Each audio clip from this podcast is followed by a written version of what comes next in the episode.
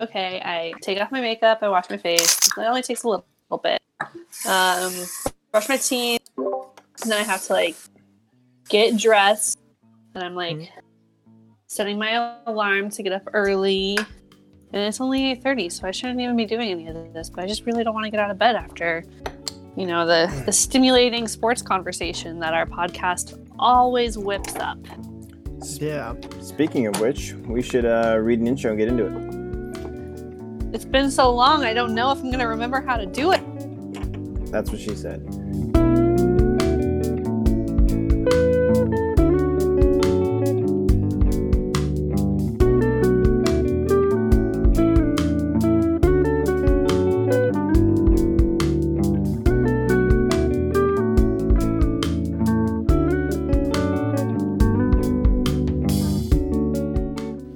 Has anybody ever seen a pod race? I'm the only human who can do it. Hello and welcome to the Completely Unprepared Podcast. My name is David. I'm Jordan. Fuck! Wow! What? Fuck! It's been too long. I don't remember. What happened? I don't remember. You said your actual name. Now the whole internet's gonna know who you are. I'm gonna get doxxed. I'm disappointed. I'm too. It's just been so long. I don't know how to do it anymore. No. That was my intro. I'm disappointed. Oh. Is that what happens when you're a Denver Broncos fan? Oh God! Listen, we all knew that this was gonna be. It was gonna be yes. Also Steelers. Fuck you. Hey, we have a win. Yeah, but you also have a GIF of Ben just sobbing on the sidelines. I don't know what I would take more. No, actually, you know what the best GIF of Ben is on the sidelines? The one where he is trying to talk to Mason, and then he realizes that he's not plugged in. Yeah. Which, speaking of, did y'all see that GIF of the Tennessee quarterback who didn't realize like how to use like a manual, like a dial phone with a headset, and so he picked up the whole goddamn phone set and held it up to his head and wasn't like figuring it out. That was probably actually my favorite tip so far of the season. Painful. But I mean, favorite. That's pretty indicative of Tennessee football. Slash just Tennessee in general. Go Titans. But, yeah. You know, we all knew that it was going to be a tough season for the Broncos. From pretty much the second that Joe Flacco was speculated to be our quarterback. Mm-hmm. Yeah. It's not a great start. Well, and now it's even worse because we just had Bradley Chubb get out for the whole season. Yep. That's going to hurt. That's it kind of does already. Yeah. I think you guys are there's one particular position that you guys really need to address and it'll fix your entire team. Head coach? Actually, I would go with general manager. Ah, yes. John Elway is not good. Listen, we're just holding on to the past with as tight and firm of a grip as we can. Why else do you think that we've only ever chased elite quarterbacks and semi-okay defensive talent? I'm just running through every quarterback that you guys have in my head, and it's making me laugh. Yeah, it's not great. Being a Broncos fan. It's not great. It goes from Cutler to Orton to Tebow to Manning. Manning. Well, Manning, okay. But then that also follows the same. It also follows the same logic of look, they've gone for not like big names. Well, I mean, I guess the biggest name that you can kind of get as far as this hype of building a team around a quarterback. Wait, didn't you guys also have Case Keenum for a little while? I think we still. No, he's in. Case now? He's in. Yeah, the Redskins. Ah, there we go. He's benched. Or he was benched. Well, he was benched, and well, he might still be benched because I think they're going to bring Colt McCoy in instead. Oh, now there's a man. It honestly is. Just let him die. His career's over, anyways. Colt McCoy. His career seems like it's been dead since he left Texas. How is he still playing? Didn't Colt McCoy like do some commentating for a year or something? Or am I just no? That was Jason Witten. That up. No, there was somebody else. Tony Romo. Case McCoy? Nope. I don't know. No, he plays for Texas. There's Casey Kasem. Casey Kasem Keenum Case. Colt. And that is nonsense if I ever heard it. That's actually the third string quarterback for the Texas Longhorns. So Colt McCasey Keenum. Colt McCasey Keenum Case. See, that's why Kyler Murray never went to Texas. His name just wasn't Texas enough. That's why he originally went to Texas A&M.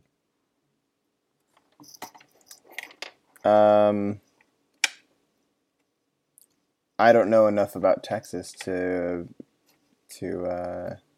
confirm nor deny that, but it sounds great to me. It's accurate.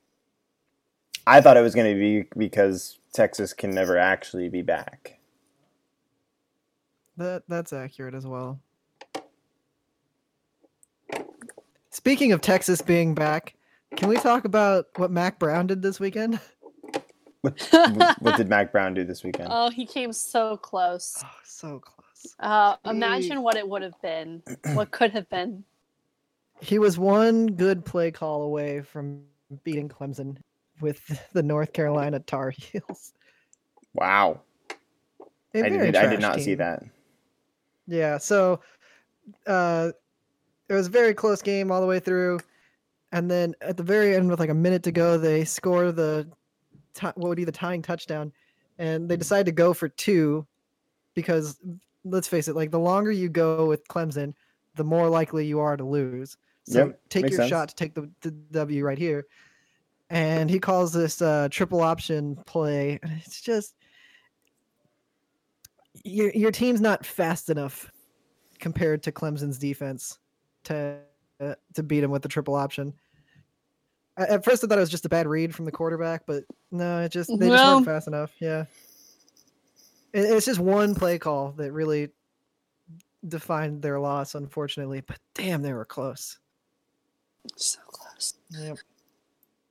Although, to be fair, I feel like I don't have enough of as much of an emotional connection to upsetting a number one Clemson as I did when it was like upsetting a number one Bama. I think it's just because, like, there's just something about the inherent evil. I mean, I'm not the biggest Dabo fan, but there's something about, like, just the inherent evil of Alabama football, where when, like, they got us in the champ game, I was just like this is beautiful. Whereas when UNC came close but didn't quite do it, I was just kind of like, oh, that sucks. Yeah. I just really fucking hate Dabo, so I like seeing him sad. See, I just don't think of him as a human being. He's an asshole is what he is. It helps. He's goes not... out and talks about how players are too entitled and they shouldn't want to get paid. And then he goes and trademarks his own fucking name. He just doesn't have reason or emotion, which in my opinion invalidates him as a human being. I think Nick Saban is a rational human being ultimately. I think he can be reasoned. Emotion does not exist joke for the man. Nuts. Yeah, comedy genius. Sorry, you said your favorite thing of the season was the Tennessee player. My favorite is Josh Jacobs talking about Nick Saban's D's nuts. And we're jokes. Only in week 6. Josh, you like catching balls? How about catching D's? Listen, Nick Saban is yes, that. Wonderful. Oh. I can't recall, but I feel like there was a Mike Leach rant recently. That was my favorite part of the season so far, but I can't there have well been enough. A few. Has Pac-12 mascot got one? Yes! That was brilliant. It was, but I have many, many qualms with it. First of all, his assumption of, just the general Sun Devils being some, quote, like, Harry Potter magic bullshit. Listen. I mean, what do you think a Sun Devil is? I feel like a Sun Devil is a great, like, I think if you get into the scientific weeds of it, it's probably like a nickname for some, like, star explosion that would just kill everyone. So I think that would still win. He and I agree about that. Okay, well that's a kamikaze. So his breakdown though of like the different like the Trojans versus the Utes and like distinguishing the weaponry that they're using, like first of all, was not as historically accurate as I would expect a Mike Leach rant to be, but also second of all was a little judgmental. Like the only thing I expect from a Mike Leach rant is entertainment. I do not expect historical accuracy. It was very much so entertaining. That is a fact. Mike Leach is the kind of guy that I'm a fan of, but I think he's a garbage person. You know what I mean? Where yes. It's not like I think like, oh yeah, this is someone we should all really like. It's like, oh my God, what did he say now? Wow, I'm really excited to hear this crazy shit. And then when he goes down and he says something that's way too out there and it's really inappropriate, I'll be like, oh wow, fuck that guy. That was hilarious. Like how I felt about Antonio Brown for the last few months. Yeah. Like he's talking again. He's talking again. He hasn't learned yet. What did he say? Yeah, now he's got claims out for like $130 million worth of reparations from the Patriots and the Raiders now.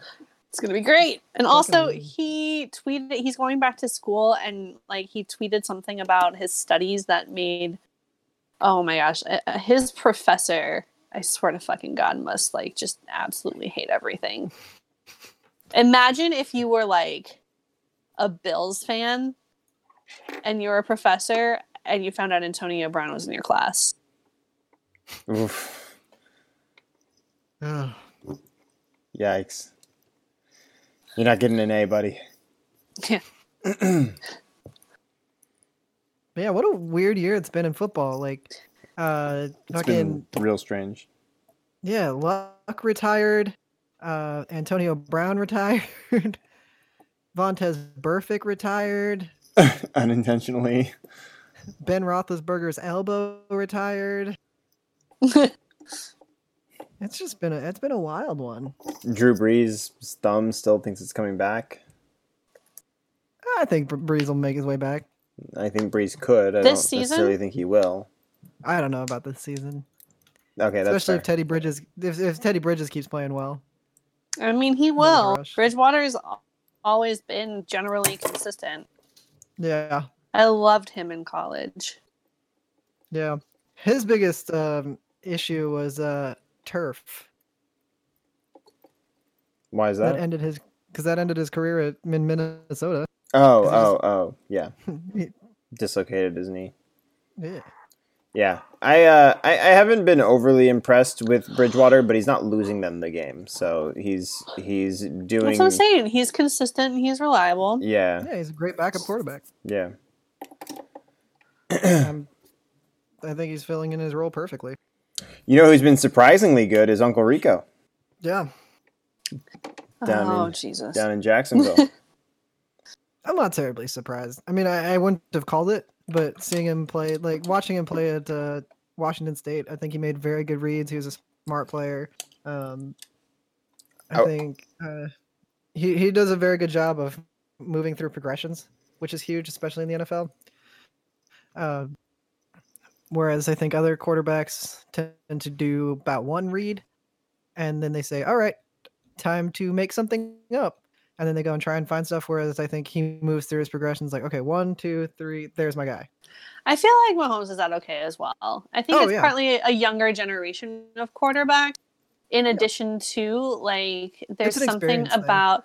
Yeah, and there's also something about this particular young class of new kids that are, you know, like rookie quarterbacks in the NFL that are all kind of getting their chance at once. And they're all getting a general, like, notoriety for their personalities and for being kind of kooky. And they came up, you know, like, not to sound like a grandma, but, like, you know, they came up with social media when they were in college. And they've always, you know, had that exposure.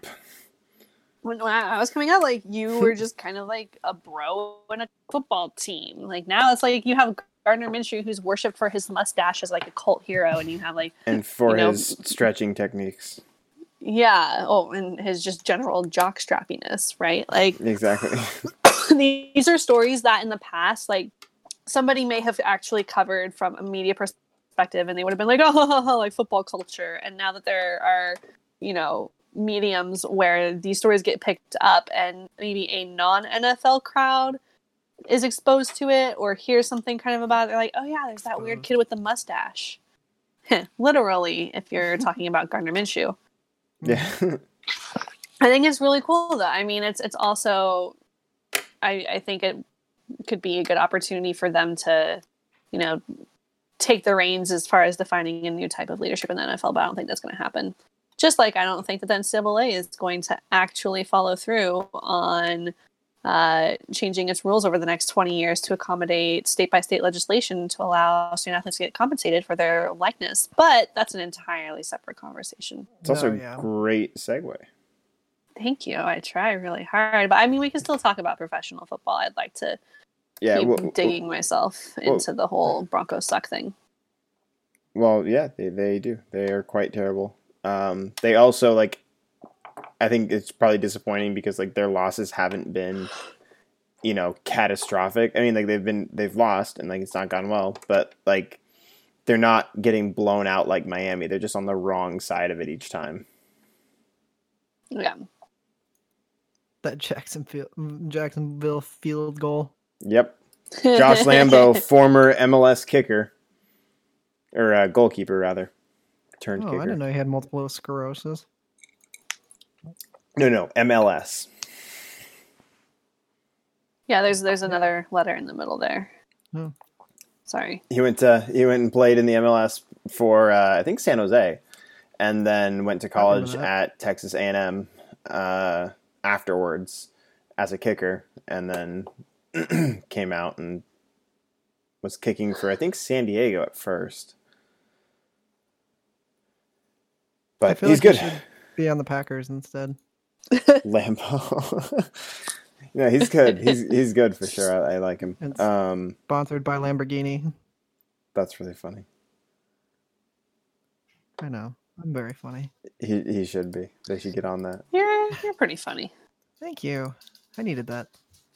Well, hold on. Let me see. I'll bet he doesn't have great style. That's probably why he's not sponsored by. Also because he's a kicker. No, Jay, that's not it. Listen, kickers can be stylish. Yeah, they just can't be sponsored. Are you kidding? If I were like involved in this, I would 100%. I would be a kickers only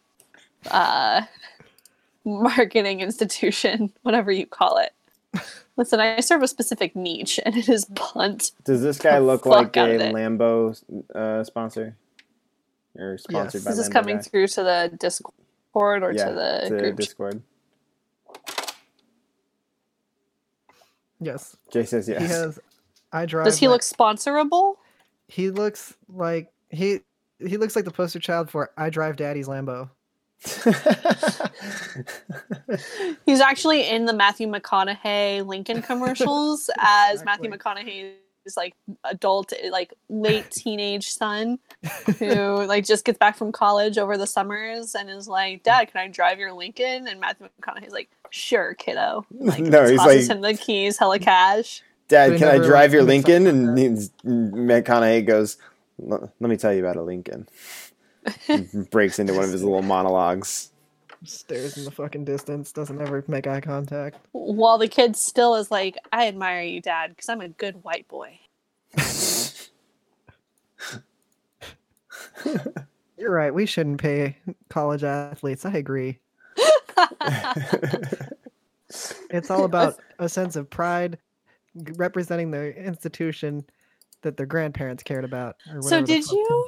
Was rambling about. Oh my God, fuck that guy. I used to be such a Tebow fan when I was like in like a freshman in college. And then she said, "T-no." Yeah. Woof. No, but did you see the part? I was doing some more research on AB 206, and there's a part where on who? It's still the state law in California And it has a part where it still prohibits. I need to triple check this because I've seen it only in a couple places and I haven't actually read the ledge, where it says if a student athlete is that offered means. That is not legislation. If like a student athlete cannot accept a sponsorship deal from a competitor, a direct competitor, if a school or of a school's already established deal. So say like you go to or you're working at like an Adidas school and you're playing there, you can't accept sponsorships from like Nike, but you could accept a sponsorship from Subway. Okay, but all right, so this even further strengthens the school then, because it prevents like monopolization. Well, like what if I'm at a school and they're sponsored by Nike, and Nike doesn't want to sponsor me, but I could have theoretically been sponsored by Adidas. I'm just screwed. Pretty much, yeah. But I mean, you're screwed anyway, right? Like this legislation is going to do nothing. No, I understand that. It'll affect zero people at all, because ultimately these schools are still answering to the NCAA because they are an optional member of the NCAA.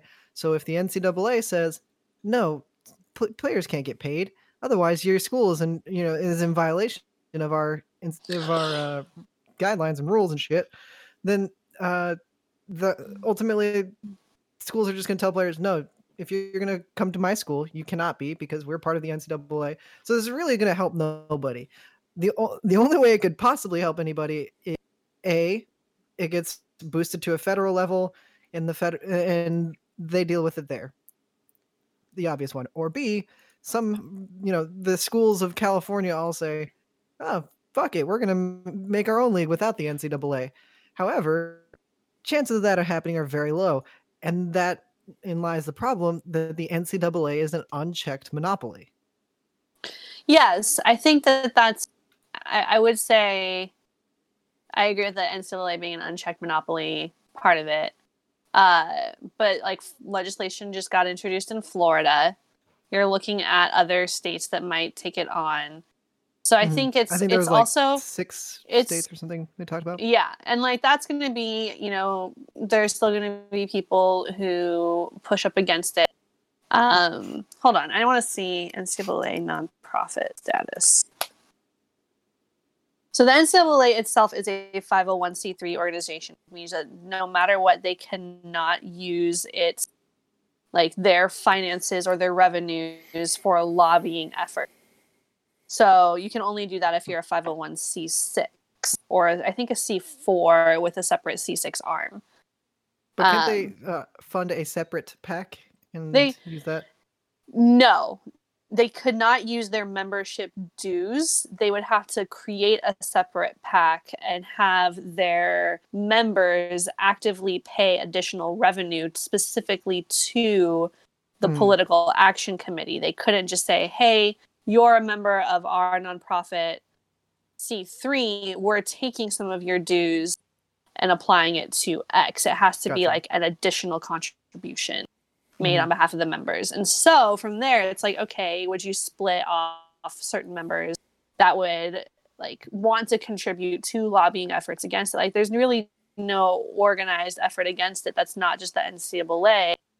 Saying like very blasé. That's why they like don't come out super like they come out against it, obviously, but all of their messaging is like not like where they're like we're deeply disappointed by this blah blah blah blah, but all through been like we're gonna run ads in California to discourage XYZ. Like the actual political campaigning against the measure they could not fund. So then the other question is like, does the NCAA choose to pursue the route of like establishing itself legally as like creating something like that or spearheading that effort? But that would just look terrible on them to be It's like how Uber is actively lobbying against AB5 in California that was passed to give their employees like benefits and change the actual definition of a contract employee depending on the number of hours worked in the labor. That's happening here too. Yeah. Yeah. So it's like, you know, the NCAA, I feel like, doesn't want to get tied up in the like actual legislation part of it. Mm-hmm. But I think what you said about them being an unchecked monopoly is factual in that, you know, if we want to see the same college sports that we've been seeing, there's going to be a faction, right? Like there has to be a divide between, like we've been talking about for at least the past 2 years that I've known you guys, amateur, like pay for play versus scholarship, traditional championships. Absolutely. And that's just the natural occurrences of a capitalist society where, you know, these things happen. And then I'd say the other issue, you know, just kind of, sorry, that is all fantastic. And I loved every bit of that. But I think the other issue that, you know, this particular legislation brings forward is it's not a, you know, a guaranteed pay for student athletes. It's not guaranteed medical for student athletes, and like no guaranteed workman comp, which I think should absolutely be insured for all these players. Mm-hmm. But that's another issue. This is exclusively, you could get paid for your likeness. So that is fantastic for Zion Williams, right? Yes. Who is the number one player in the country who needs to get paid. And I think he should get paid. He could have had a fat shoe deal in college. Exactly. Especially after he blew it out and they had to play damage control. Yes. But who it doesn't help is 95% of student athletes. Right. Random linemen. Who's going to pay a lineman for his likeness? It's actually more than 90% because we're just talking about football players. Yeah, when you get into... Yeah. And that's where there have been like the arguments about how this is going to... I think that they blow it out when they say it's going to negatively impact like female athletes or Olympic sport athletes.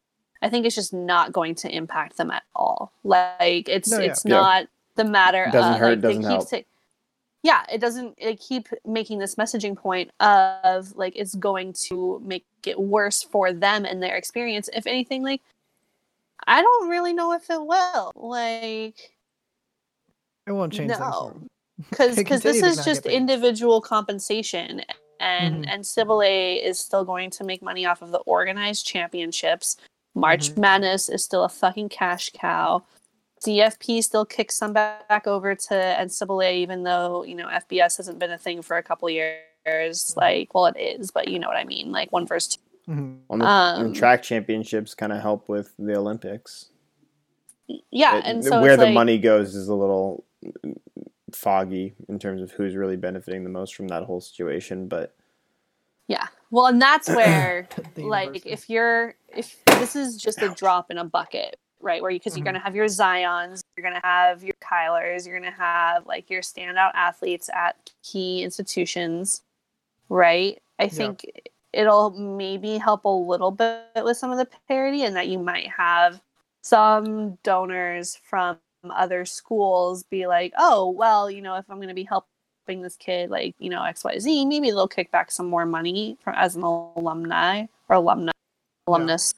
But it's not going to actually change until, again, like one of two things happens. Number one, the NCAA dramatically shifts its revenue model to favor the student athletes and compensate them fairly for their efforts, all of them, and that includes taking the focus away from television rights and facilities wars, and focusing on things like academic support, career training, like job skills building, and like helping them actually find a career within athletics, whether that's as an administrator, whether coach, whether it's as a competitor, one of those things.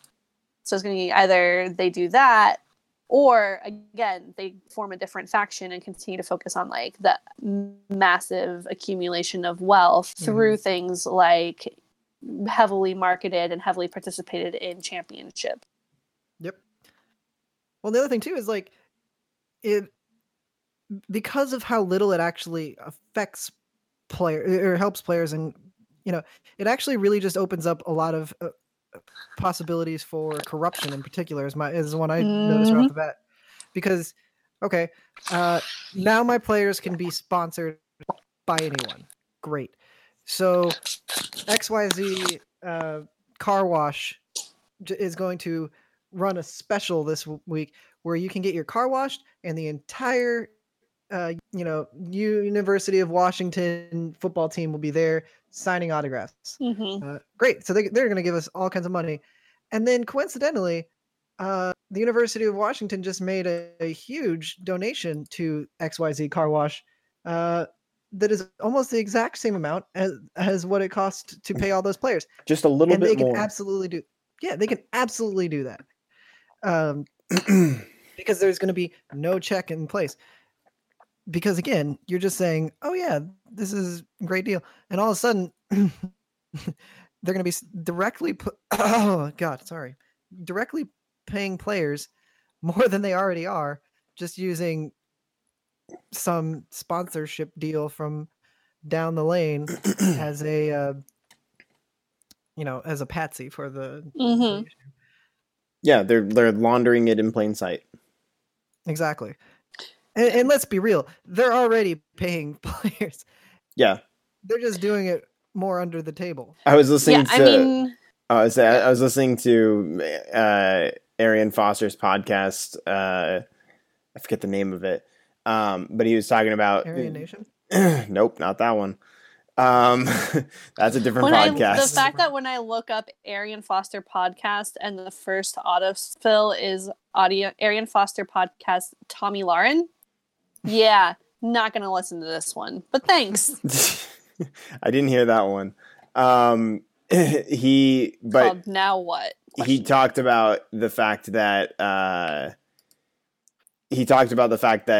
Tennessee paid him, and he was like open about it, and the NCAA apparently contacted him and was like, "Hey, we want to talk to you about this," and he was like, "Nope, but good luck with your investigation." I still think my favorite was Eric Dickerson when he was in high school. He was being recruited to go to Texas A&M, and his mom somehow was given a Grand Am. Very exciting. And, then he decided to go to SMU, and Texas A&M was pissed because, they bought his mom a Grand Am, but they can't come out and publicly be like, "Hey, we bribed this kid and he took the bribe and didn't do it." So shocker. I love the infamous Grand A&M scandal. It's fantastic. Love it. I mean, you're right. I feel like all of this is very valid reasoning. And then SMU had absolutely no recruiting violations, so everything was fine. No, not at all whatsoever.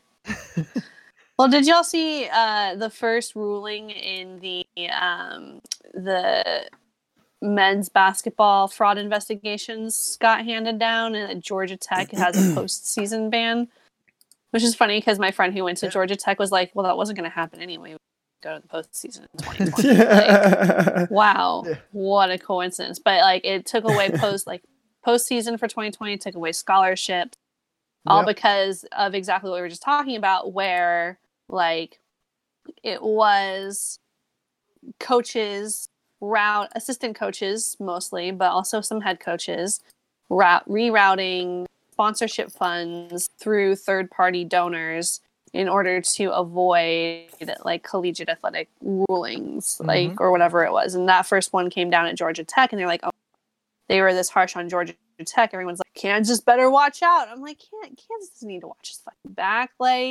Kansas has, Georgia Tech's a bunch of engineers. They are, they're figuring their shit out. Kansas, those donors are for sure gonna lawyer the fuck up, and they're gonna make it much more of a fight, and it's gonna be, if anything, they're gonna probably escape with a similar sentencing. No, maybe here's the thing. Kansas is the hand that feeds for the NCAA. They're not gonna shut down Kansas they can shut down Georgia Tech because Georgia Tech doesn't make them the money, but Kansas is a flagship. they're going to they already, you know, said, oh, Bill Self has, you know, lost control or whatever the fuck they call it. And then they're going to punish Self and his staff. And then they're going to let Kansas go on as if nothing fucking happened. Yep.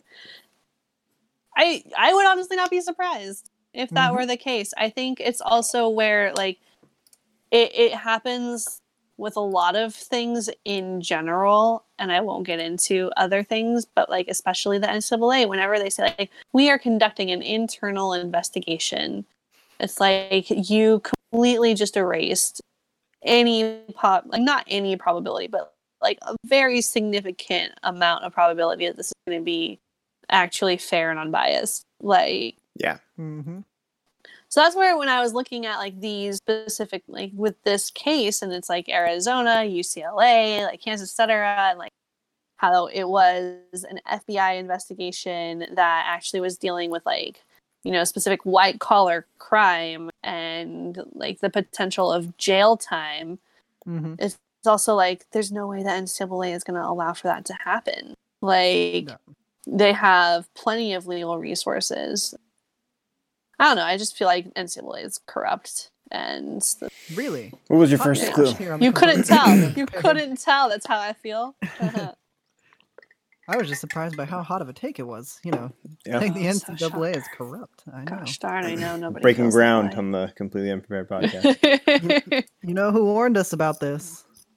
Brian Bosworth with his National Communists Against Athletes. Tried to tell us. But yeah, eat Arby's. Yeah, eat Arby's. Oh, nihilism. What else is occurring in the world? I mean, we're in the Major League Baseball playoffs. I don't think any of our teams are in the postseason, so we all have nothing to care about. I did get to see Felix's last game. That was fantastic. How was that? I'm so jealous that you got to see it. It was beautiful. It was so emotional, you know. Yeah, everyone was, you know, screaming their lungs out, no matter where you were. Like, yeah, I moved a couple seats. Started in the 300s and ended up in the 100s. And even when we were in the 300s, you know, everyone was screaming and, you know, giving the K. So it was really nice to see, you know, the city still rallying behind him, because that man, you know, he lives, dies for the Mariners. He had all kinds of opportunities. Yankees were given all kinds of great offers, and he's still like, no, I want to play in Seattle. This is my team. And as such, everyone here absolutely loves them. So it was great seeing that. They were thinking about pulling him out in, like, the second inning, and it was like, oh my God, we're not going to the postseason. Don't you dare. Right. Don't touch him. It was really touching to see. I mean, first of all, like, the whole King's Corner thing has been one of my favorite baseball related, like, or one of my favorite baseball. I don't know if it's necessarily like a tradition. I think it is counting as one, but I don't know if it will, like, obviously continue. But yeah, it's one of my favorite base items in baseball, and I imagine that'll stay as King's Corner. Yeah, and it's just, it's really cool to see. You know, he gave a significant amount, not just to the organization itself of baseball and, like, the Mariners, so just, like, to the community. And all my favorite stuff was always to follow, like, him, like, getting involved with, like, local youth, and, like, always going back to, like, his own country, and, like, being a role model for, like, you know, pursuing a career in baseball, but also, like, he with your roots. And that was all the thing. I mean, you see those stories still, but he was just always a genuine dude from the look of it. Sure. And watch, like, 3 years from now, there's going to be a sexual charge. So he's got the look. Let's be real. Like, if you told me that he was a sexual assault, I'm like, I can see it. Yeah, his personality never told me that, but the tattoos and the, you know, everything about it, he's got the look. No, I think he'll do well. I'm really curious to see what his retirement turns out to be, just in general. Like, he's definitely the kind of guy who's going to stay prominent in the community and still be around for a while. Like, Barry Bonds is still hella relevant to fucking San Francisco.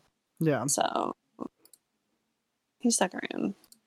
Yeah, it's kind of the same way that Blazers fans feel about Damian Lillard.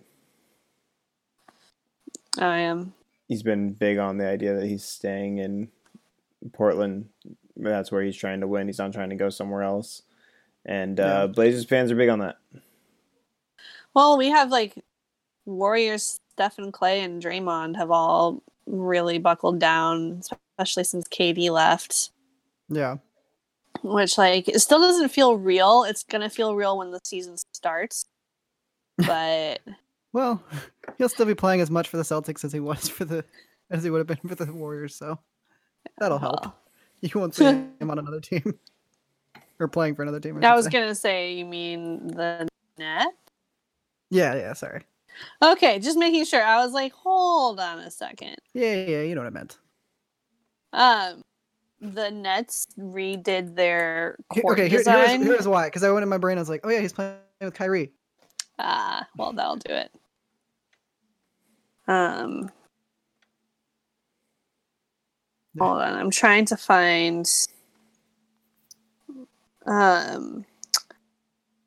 it's like the nerdiest kind of thing.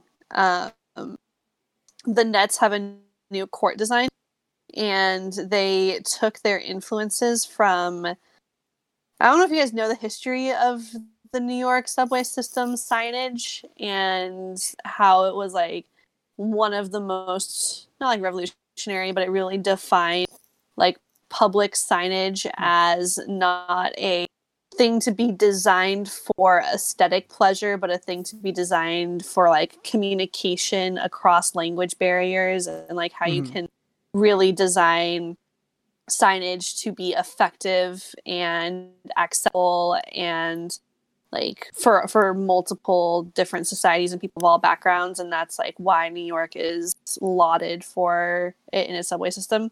Long story short, they use the whole color system there, right? It's the color system plus like the use of the font Helvetica, which like in other subway systems up until that point, they just relied on maps and route colors. Gotcha. Versus like that's because it's a sans serif, right? Yeah. But the Brooklyn Nets did the exact same lettering on their baselines in Helvetica, and they draw all their plays on the floor. No, they just did the actual typeface instead, and I totally geeked on it. I'm really happy. I like that. It made me kind of like the Nets, and then I remembered everything else. So, although to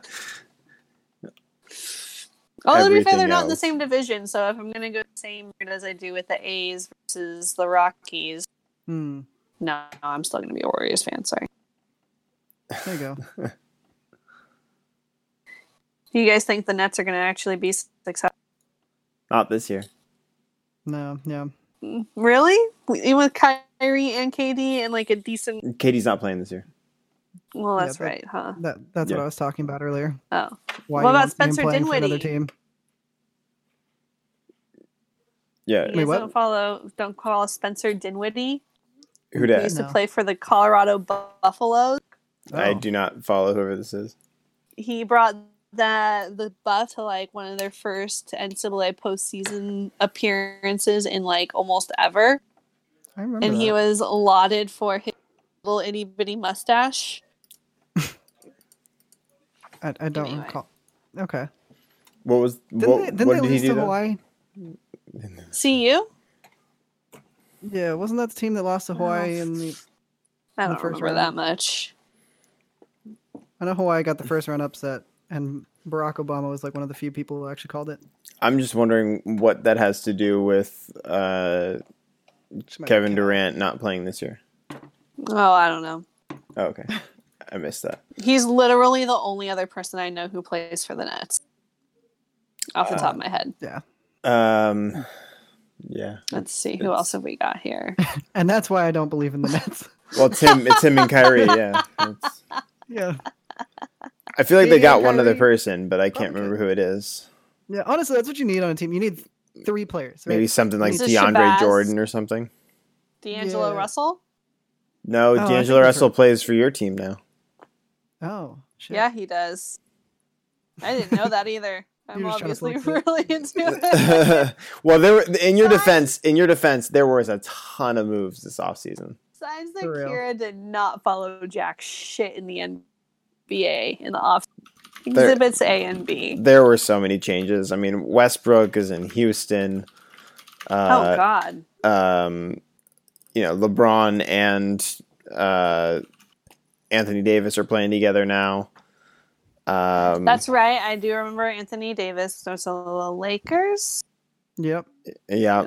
Chris Paul is in OKC. Paul George is in LA with Kawhi.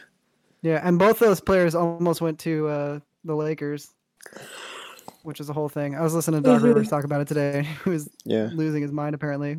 About how the Lakers almost had like this incredible stronghold. Yep.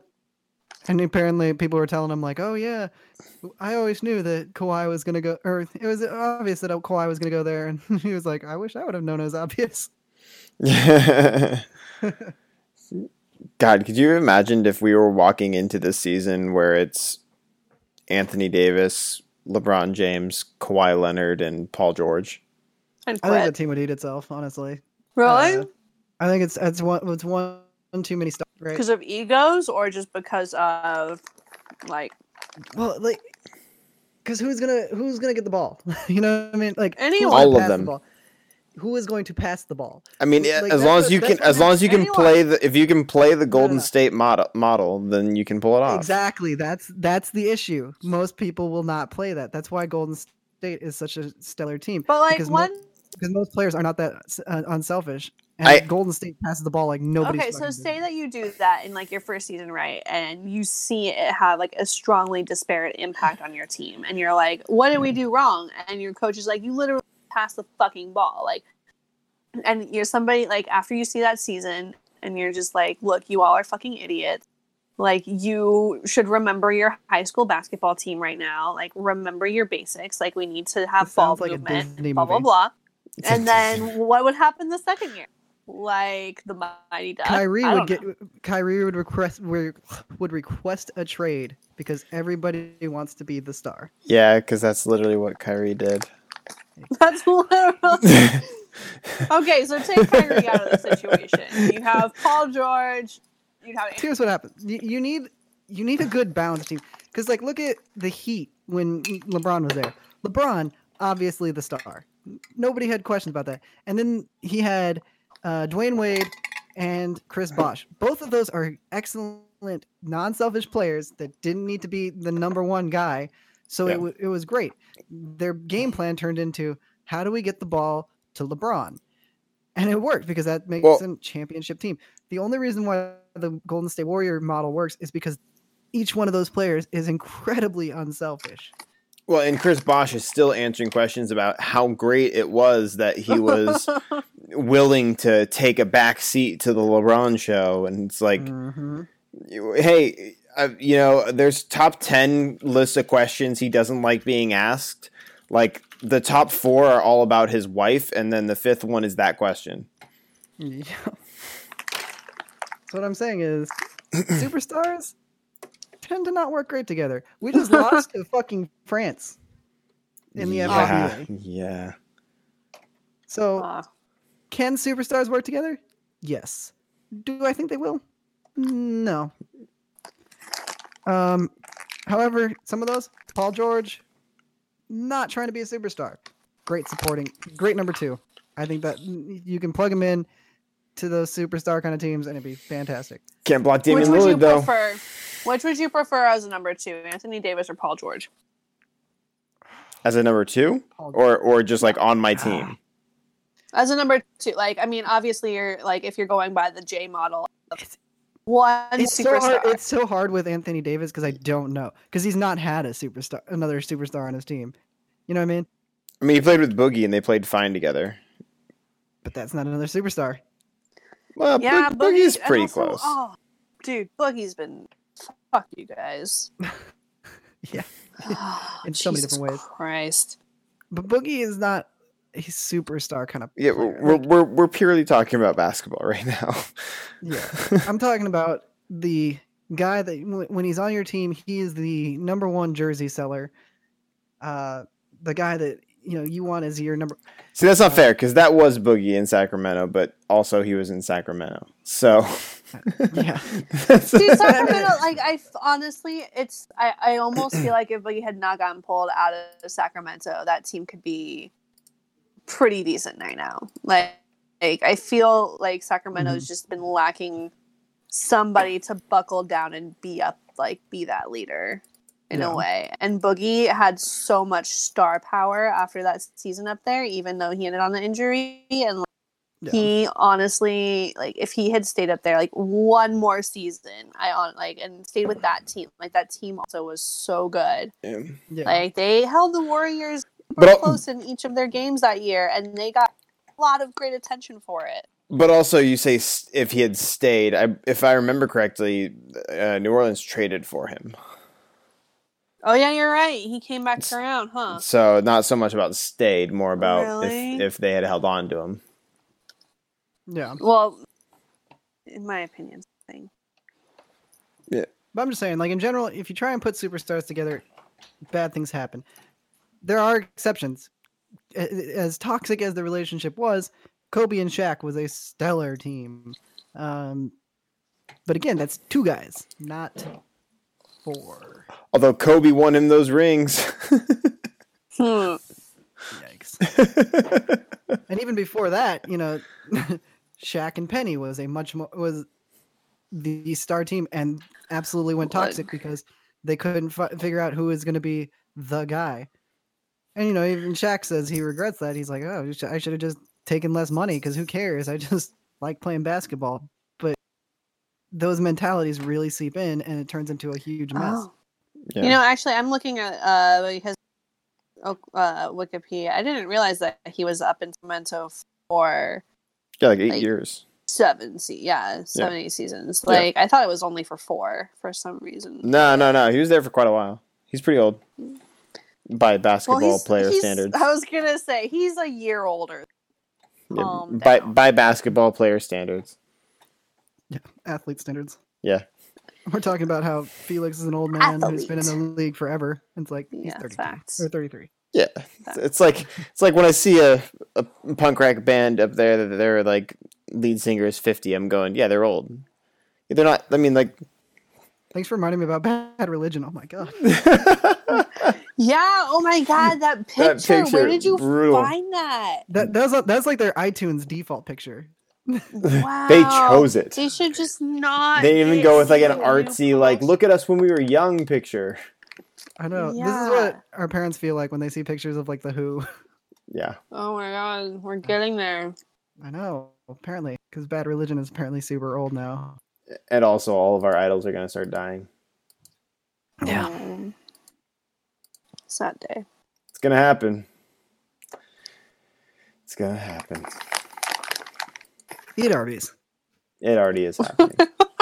Wait. College football. Number one team. Who is it?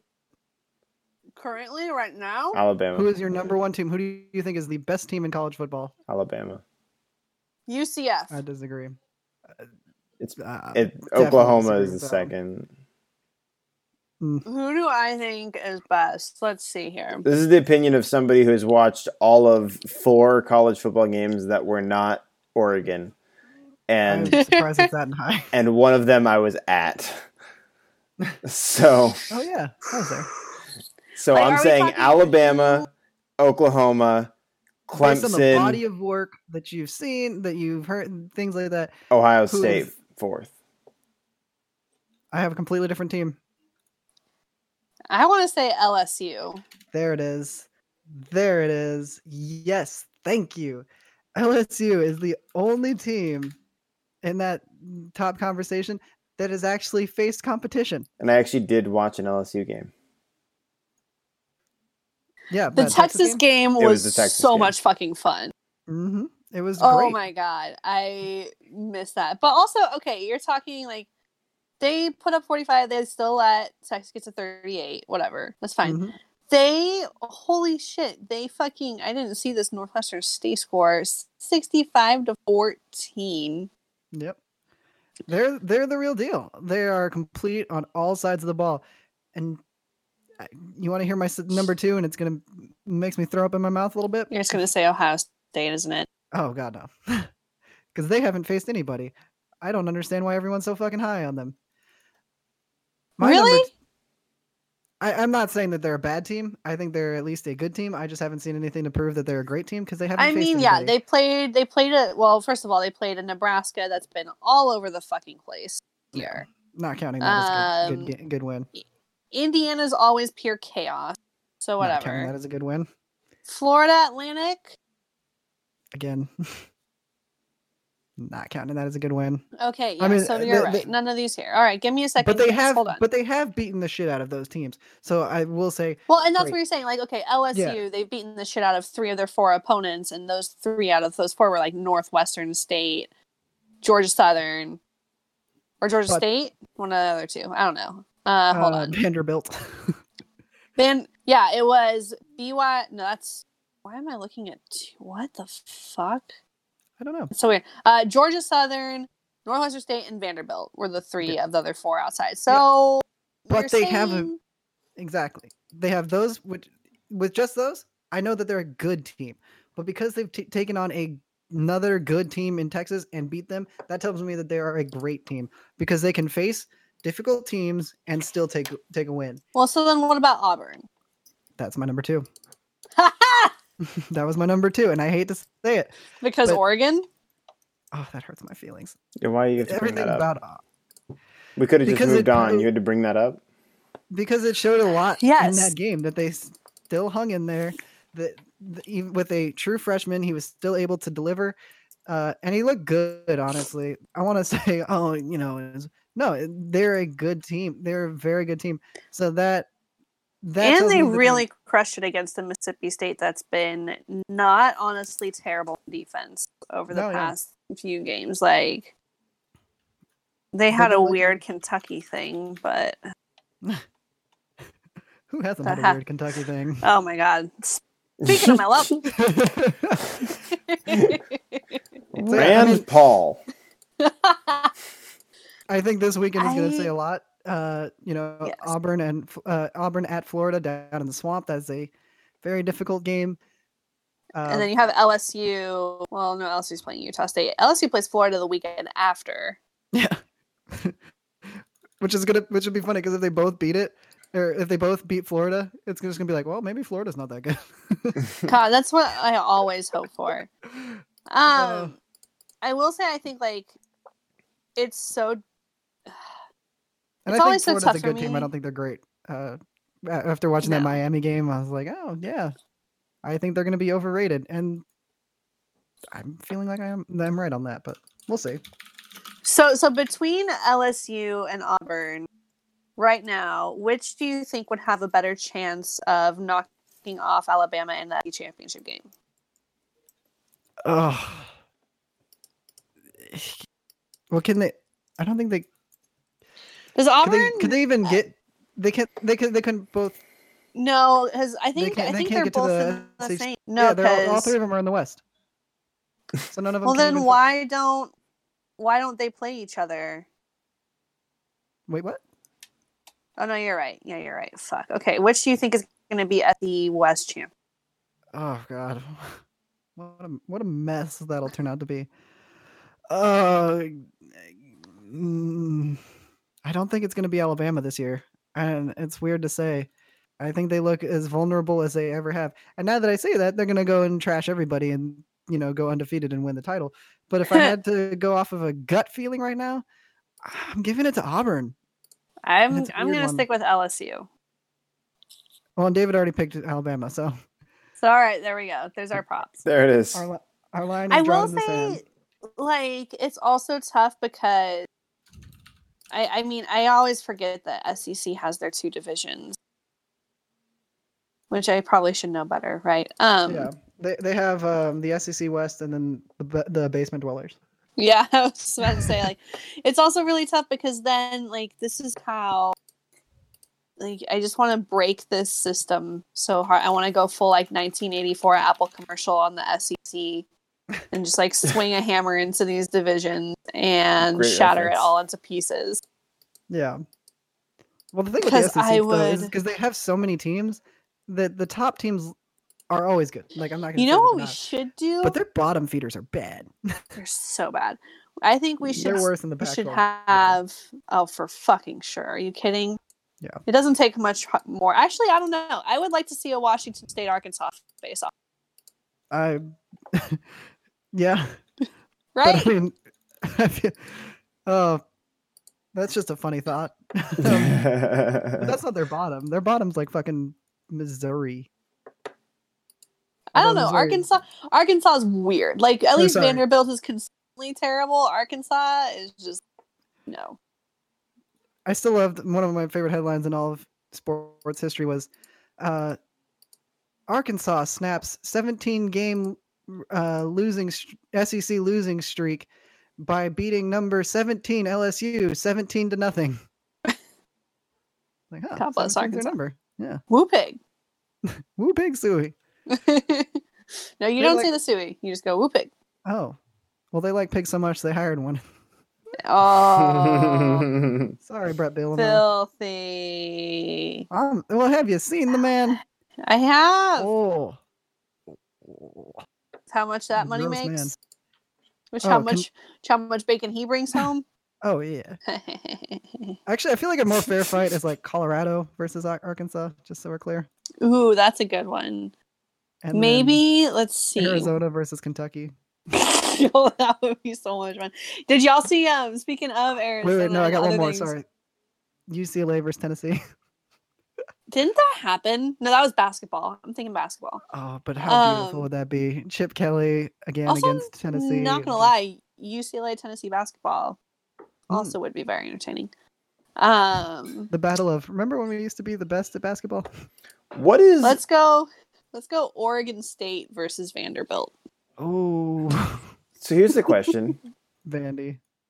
Over time, what is the pair of schools that would be the closest if you played a football game and a basketball game? Like both games are really close. Mm-hmm. Like similar skill levels. So you're talking like equally matched? Yes. Do they both have to be really good, or is it just going to be... They're both... let's go with really good.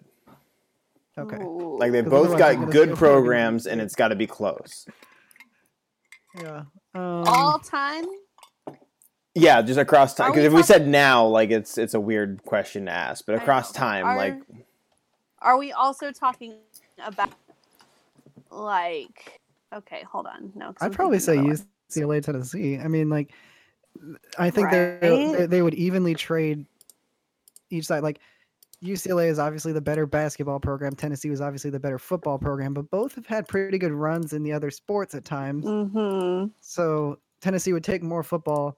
UCLA would take more basketball, but there would definitely be even trades. Yes, would say. I would go Michigan, UCLA. Oh, Yeah. I think that's fair. Even Michigan State, UCLA. Either of those two. I feel like generally both have historically had solid histories in both sports. Respected in both sports. Sorry. Yeah, no, what was Michigan's with like... The Big Five? Big Five. I can't remember what the adjective was, but yeah, the Big Five... Going against Coach Woodson. Yeah. Oh, God, it'd be great. Although I will say Michigan's not going to be a whole... I mean, we're still 3-1. They're still 3-1 this season, which doesn't make sense in my brain because it all sounds terrible. Yeah. By the way, Michigan is the most poorly ranked team in all of goddamn football. Honestly, we will always, always be overranked. Why the fuck are they even in the top 25?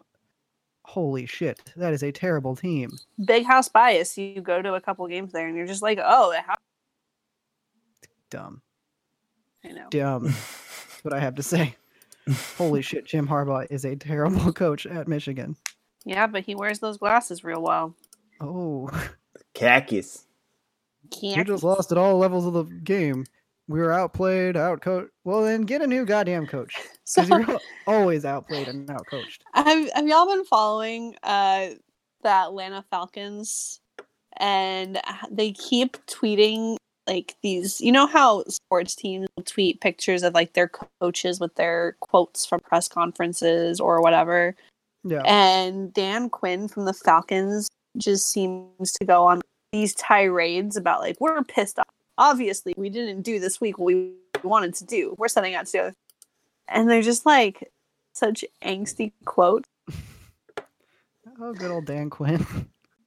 But yeah, college football. What was it? Somebody was saying that ASU would be, I feel like too early. I guess not really too early anymore. Most projections have Arizona State against Michigan in some, most likely the Red Box Bowl. That's ambitious. Well, I guess you don't have... like, I expected it to be the Pornhub Bowl. You have some difficult tests coming up. Wazoo, I feel like if it's going to be, if both of my favorite college football teams are going to face each other in any bowl, it's got to be either the Rose or the Red Box Bowl. I really am not accepting anything. Nothing less than the best.